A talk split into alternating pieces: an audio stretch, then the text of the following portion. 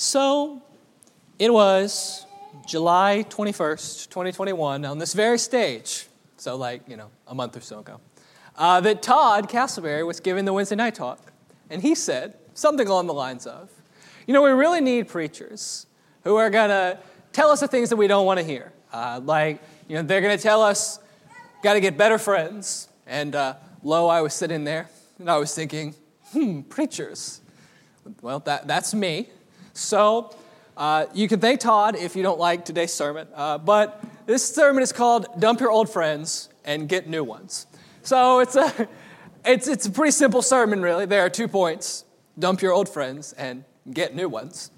And today we're going to be talking about uh, the people that we let influence us in our lives. And I think influence is key because I'm not talking about, when I talk about friends, just people that we're acquainted with, people that we see in the office from time to time. I mean, like the people that we have on our inner circle of friends that are really going to be impacting us and changing the way that we live. And so uh, today, I mean, I'm not going to teach you any deep theological truths you didn't already know, but I'm, I'm hoping to remind you that this should be important to us, that we need to have friends in our lives that are going to push us in a positive direction.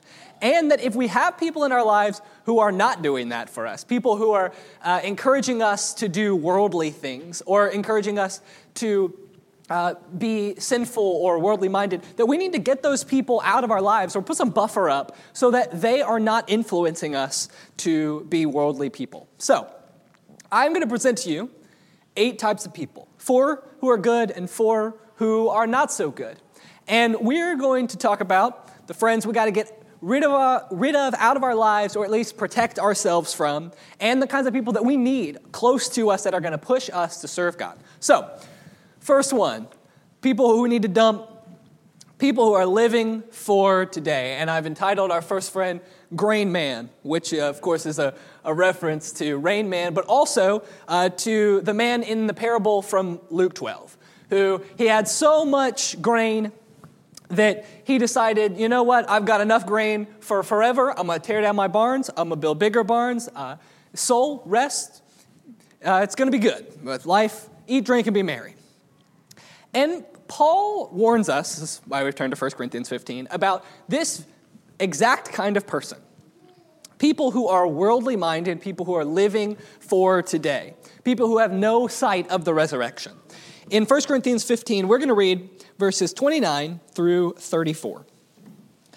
Paul says, and he's talking about uh, the resurrection and the, the significance of it in, in our lives. He says, Otherwise, what do people mean by being baptized on behalf of the dead? If the dead are not raised at all, why are people baptized on their behalf? Don't ask for a comment on that verse, I don't know.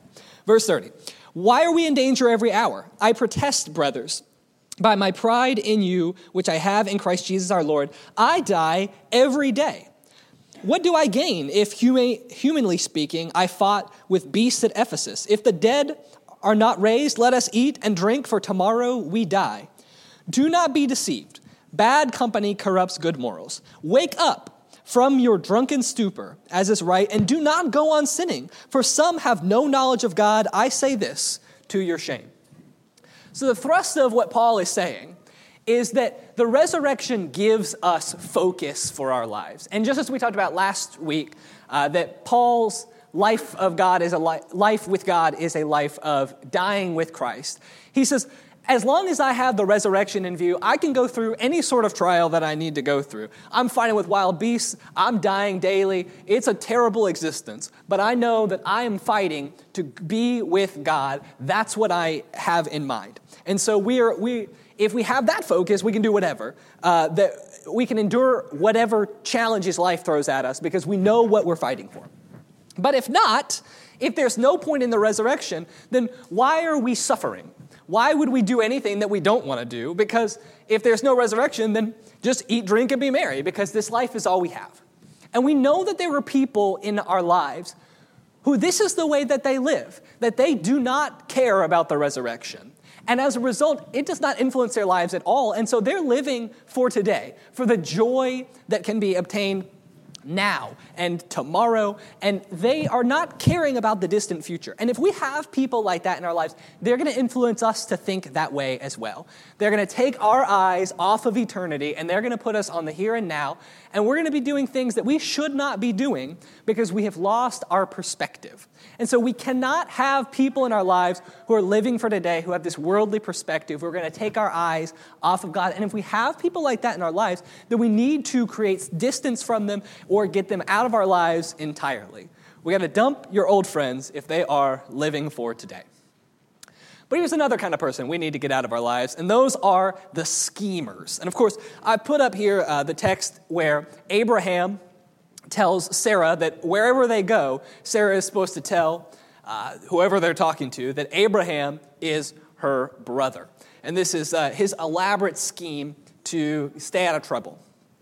But you could think of other characters in the Bible who ask other people to lie or otherwise sin in order to go along with a plan that they have. Uh, we could think about maybe Rebecca, who tells Jacob, okay, here's what you're going to do to steal the birthright or to steal the blessing from your brother. Or even David, who tells Jonathan that he's cooked up some elaborate scheme so that Jonathan can figure out whether Saul really hates David. And so he asks Jonathan to lie to his father. We have and know people like this in our lives. People who are going to come up with these plans that involve us somehow playing a critical role, and it requires us to do something sinful. If you're young and in school, you might think of someone who wants to cheat off of your homework, or someone who wants you to tell their parents that they were at your house when really they weren't at your house. As you get older, this is going to be your boss or someone who is asking you to do something dishonest in your work. This might be someone who says, Hey, you know what? uh, come get a drink with us after work and you know you can just tell your wife that you were working late or something or you know someone who wants you you know maybe you were on a trip out of the country and they're like hey bring us some of those cigars that we can't get here in the us like they're trying to make you a part of their plan and they're asking you to do something sinful. And when we have people like this in our lives, we got to guard against that. And I've been saying guard against that because sometimes it's not necessary or possible to completely get them out of our lives. In the example we used, uh, Sarah is married to Abraham, and Jacob is Rebekah's son. You can't exactly leave your family because they're a bad influence on you. But what you can do is put up guards. What you can do is be aware that they are fallible people and that they have problems and that they might try and do exactly what Abraham and Rebecca do in, this, in their respective stories, and that we need to put up guards against that. We need to not allow them to pull us into their evil schemes. And also, I think it's possible we can talk to people like that. Uh, again, Abraham is an amazing example of faith but it takes him a while to get it figured out.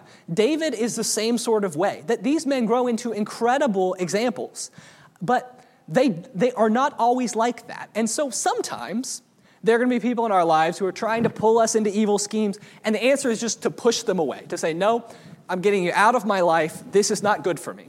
But other times we need to put up barriers or talk to them and say, Hey, this is not the kind of person you're supposed to be. And so dump an old friend by turning them into a new, better friend in that case. So, we've talked about two types of people people living for today, people who are trying to pull you into their evil plans. The third kind of person we got to be watching out for are the people who I've called them the rain clouds. Now, these are people who they're constantly finding negativity in life. They are angry, they are anxious, faithless, critical, and discontent. And you can think about the people who always they have something to be worrying about constantly. They're worried about food, they're worried about the election, they're worried about their job, they're worried just in general. And of course, we need to be helping and encouraging people like this, but too much of that, and we're going to be pulled into their lack of faith as well, because God tells us that we're not supposed to be anxious, that we're supposed to trust Him, that God knows what we need. And so, if we're surrounded by people who are pulling us into their anxiety, we got to put some space in between us. If we've got people in our lives who are angry, people who are, you know, rude to other people, who are constantly trying to pick a fight, that is not going to go well for us. And if we are close to them and people know that we are their friends, then they are going to see us as their as on their side as well. And when we're people who are trying to, as far as is possible for us, be at peace with all men, it does not do us uh, a service to have a pugnacious friend. And so we have to get rid, uh, or at least insulate ourselves from these people who are angry or people who are uh, overly critical. Uh, when I was in high school, uh, these are the kinds of friends I made. They were always so mean to the other people, and for some reason we thought that was fun. Uh, and it really it rubbed off on me that we would find ways to you know to pick fun at people or to talk about them behind their back and it was just it was not it was not good for me at all and yet these were the people i surrounded myself with and people could see that in my life and they were like brent these are not the kinds of friends you need to have. And as, I, as soon as I left high school, I realized my mistake in many ways, but also, you know, none of them talked to me like a month later. And I was like, oh, well, great friends I had. Uh, these people, they're going to be angry, they're going to be rude, they're going to be critical, and they're going to rub that off on us. Or people who are just constantly discontent. I mean, this is the quote we have here in this little friend bio, is from the people uh, the children of Israel as they're wandering in the wilderness. And they're in they're saying, Man, I wish we could go back to slavery where at least we had food, which is a ridiculous thing to say, especially considering that a book earlier they were crying out to God in that same slavery, God, get us out of this. That we see that the problem is not their circumstances, the problem is that they like to complain. And when we are around people who are constantly finding a way to complain about something, that's going to rub off on us. And we need to be people who are positive, people who are speaking good words to others. And that's going to be a lot harder for us if we're constantly surrounded by people who are bringing us down and who are always negative. All right, the last kind of friend that we got to dump from our lives are the wannabe medalists. These are the people who are competing for first place in our life. Because here's the thing we have made God first place in our life. And yet, we can read time and time again of examples of people in the Bible who pulled the hearts of others away from God. You can think, obviously, of Solomon and his like 700 wives, who they turned his heart away from serving God to serve the Baals. Or you can think about in the book of Nehemiah. I've been reading Nehemiah recently, and uh, Tobiah, who is one of the main bad guys in the book of Nehemiah, has this in with some of the people who live in Jerusalem, and he's kind of playing them against Nehemiah, playing on their loyalties. And we know that there are people like that in our own lives as well.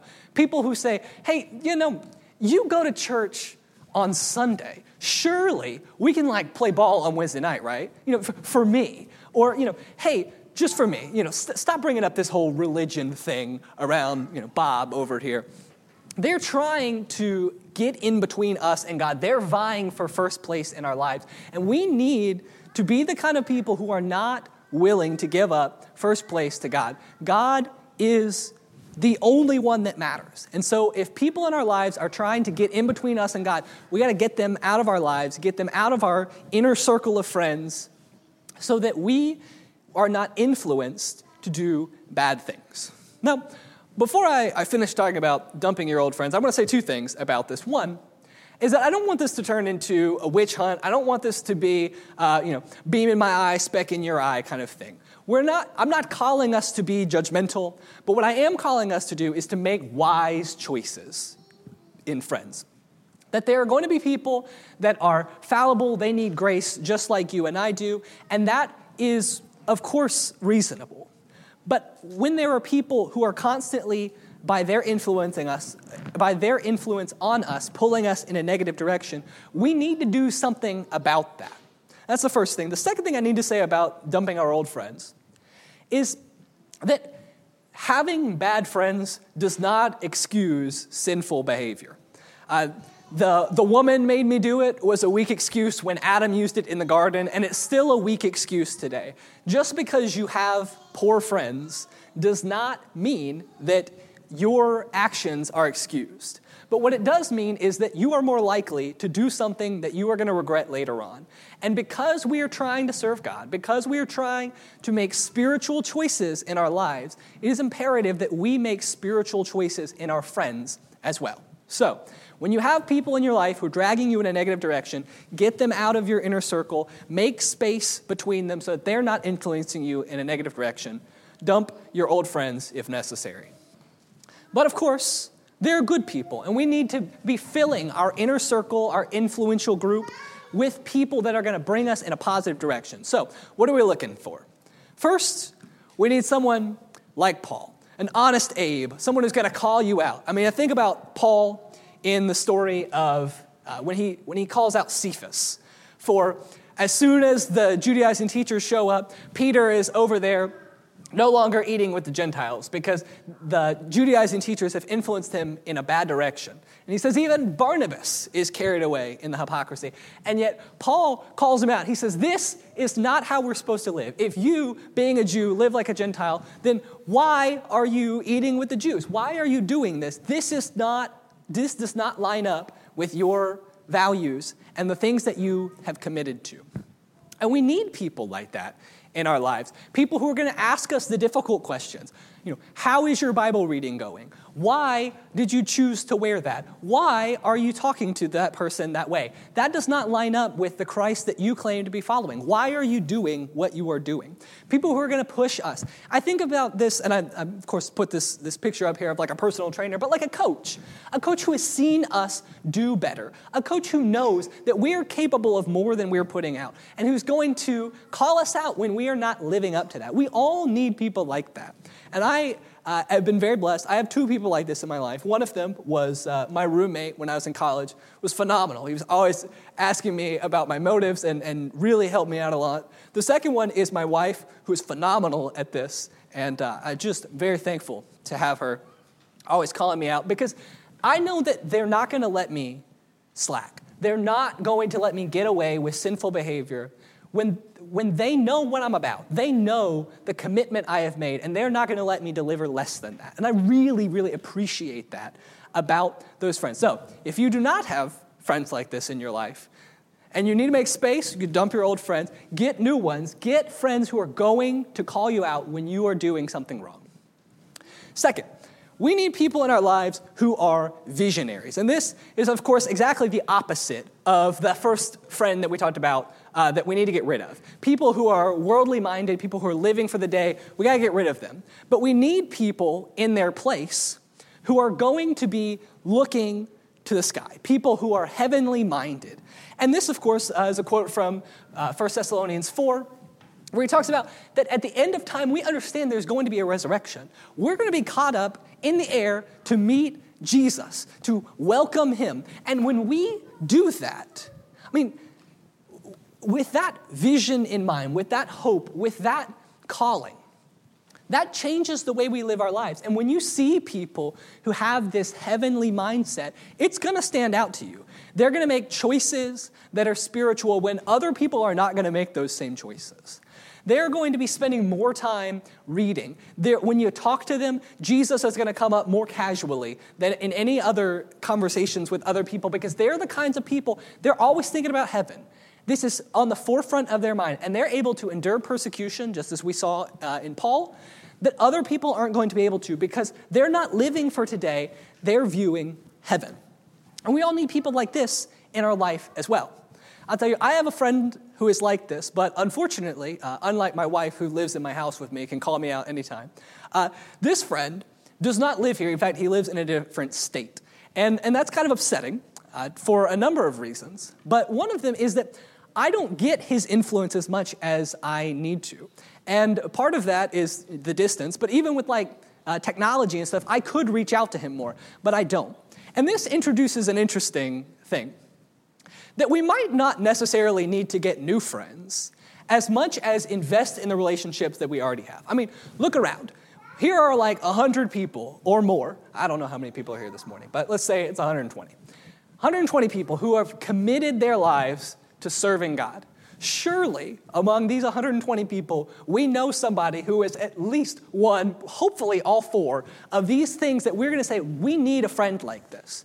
And so, if you're looking uh, at your, your core friend list, the people that are really influencing you, and you're thinking to yourself, you know what, I'm not sure I have someone like that in my life, then it might be time to call up one of your brothers here at, at Fairview and say, hey, uh, you want to go to lunch? Because I really need someone like you influencing me in my life. We got to make commitments. And so, if you know somebody like this and you're not that close, invest in them. If you know someone like this and you're already close, that's even better. Uh, but if you don't know anybody like this, then you got to go, you got to search, you got to find new friends. Get rid of your old friends, get new ones. You need one with a heavenly focus and someone who's going to inspire that heavenly focus in you.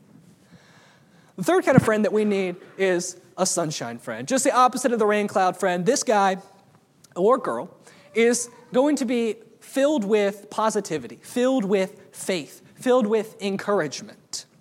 I think about Paul, as he talks about the Philippians, he says that he's always rejoicing when he thinks about the Philippians, that they just they bring a smile to his face because that's the kind of people that they are. I think about Jonathan, uh, who, when he and his armor bearer were about to go fight some Philistines, uh, Jonathan says that who cares if it's many or few, God can work in few just as well as in many.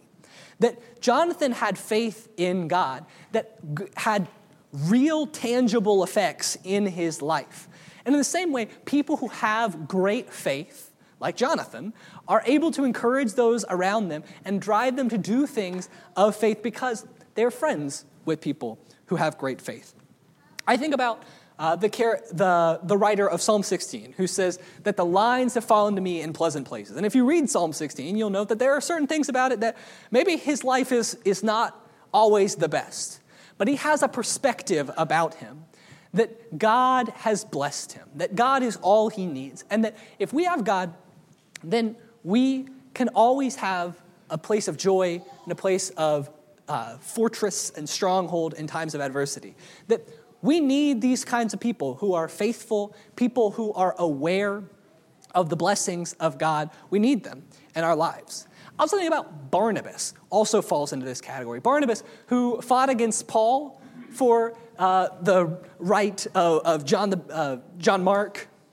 I think about Barnabas, who stood up to the people in Jerusalem uh, to defend Paul. This is a guy who saw the best in other people. And we need people like that in our lives, in our churches, who are going to see the best, who are not going to hold against others uh, their ill will or their, their past, and are going to say, look, if God can rescue me, He can rescue you, He can rescue anybody. These people who have faith in God, people who see the blessings of others, who see the blessings that God puts in our lives, people who smile and put a smile on the face of other people around them. Uh, I will say also this is another thing that I think my wife does really well. Uh, it's one of the things that I really like about her, and that she notices things that other people don't notice. Uh, and I'm always working like at a, a, breakneck speed, except when I'm not. But a lot of times, I'm like, I'm really, I'm, I'm thinking so quickly, uh, and it's a bad thing. I don't need to be living life at such a fast pace. And she encourages me to slow down and to see all of the opportunities to thank God that I am missing when I am living so quickly. And so I think it's valuable to have people like that in our lives who encourage us to see all of these chances to praise God, all of these things that should get, build our faith and make us thank God. We need people like that who encourage us to slow down because that's the way that they live. And that's the way they encourage us to live. And so we got to get new friends. If you don't have a friend like this, you got to get one because it's incredible. And they're going to help you to serve God and to see God at work in this world. But finally, the friend, the last kind of friend that we need is a laborer, a juggler, a marathoner, somebody who is always at work in the kingdom. And we know people like this. I know that you know people like this. The kinds of people who they're always willing to step up, uh, to serve, to teach a class. Uh, people who are, you know, they're, they're volunteering at the soup kitchen in their free time. You know, people who are always here afterwards to clean the building. Uh, the, the mother who is working so hard to take care of her children and then somehow miraculously has time to plan a Bible class too. Like, we know people who are hard workers and who are laborers in the kingdom. And of course, I think it is important to note that we don't need to be idolizing productivity. I think that's a real problem that we have in the Western world, uh, particularly in America. But also, we're supposed to be busy. God gives us work as a blessing. And so we need to be the kind of people who are about kingdom work, people who are doing the will of God. And so when we have people like this in our lives, they're going to encourage us to be busy too. They're going to encourage us to grow and to use our time efficiently to serve God. And even better, if you know somebody in your life who has the same gifts as you. Maybe you are a letter writer. Uh, find somebody who's, who can encourage you to do letter writing. If you're a baker, find someone who's always the first person to sign up for meal lists. Like, get these people in your lives who are serving the Lord and serving the Lord in the ways that you want to be serving the Lord, and they can help you to grow, to encourage you. And this, we're not talking about you know comparing ourselves or uh, measuring ourselves by ourselves, but we know that if we're work, if we want to be workers, we got to be around other people who are workers because they're going to encourage us. They're not going to let us slack. They're going to push us to grow and to be the kind of people that we need to be. And so, eight kinds of friends, four kinds of friends that we don't need, and four kinds of friends that we do.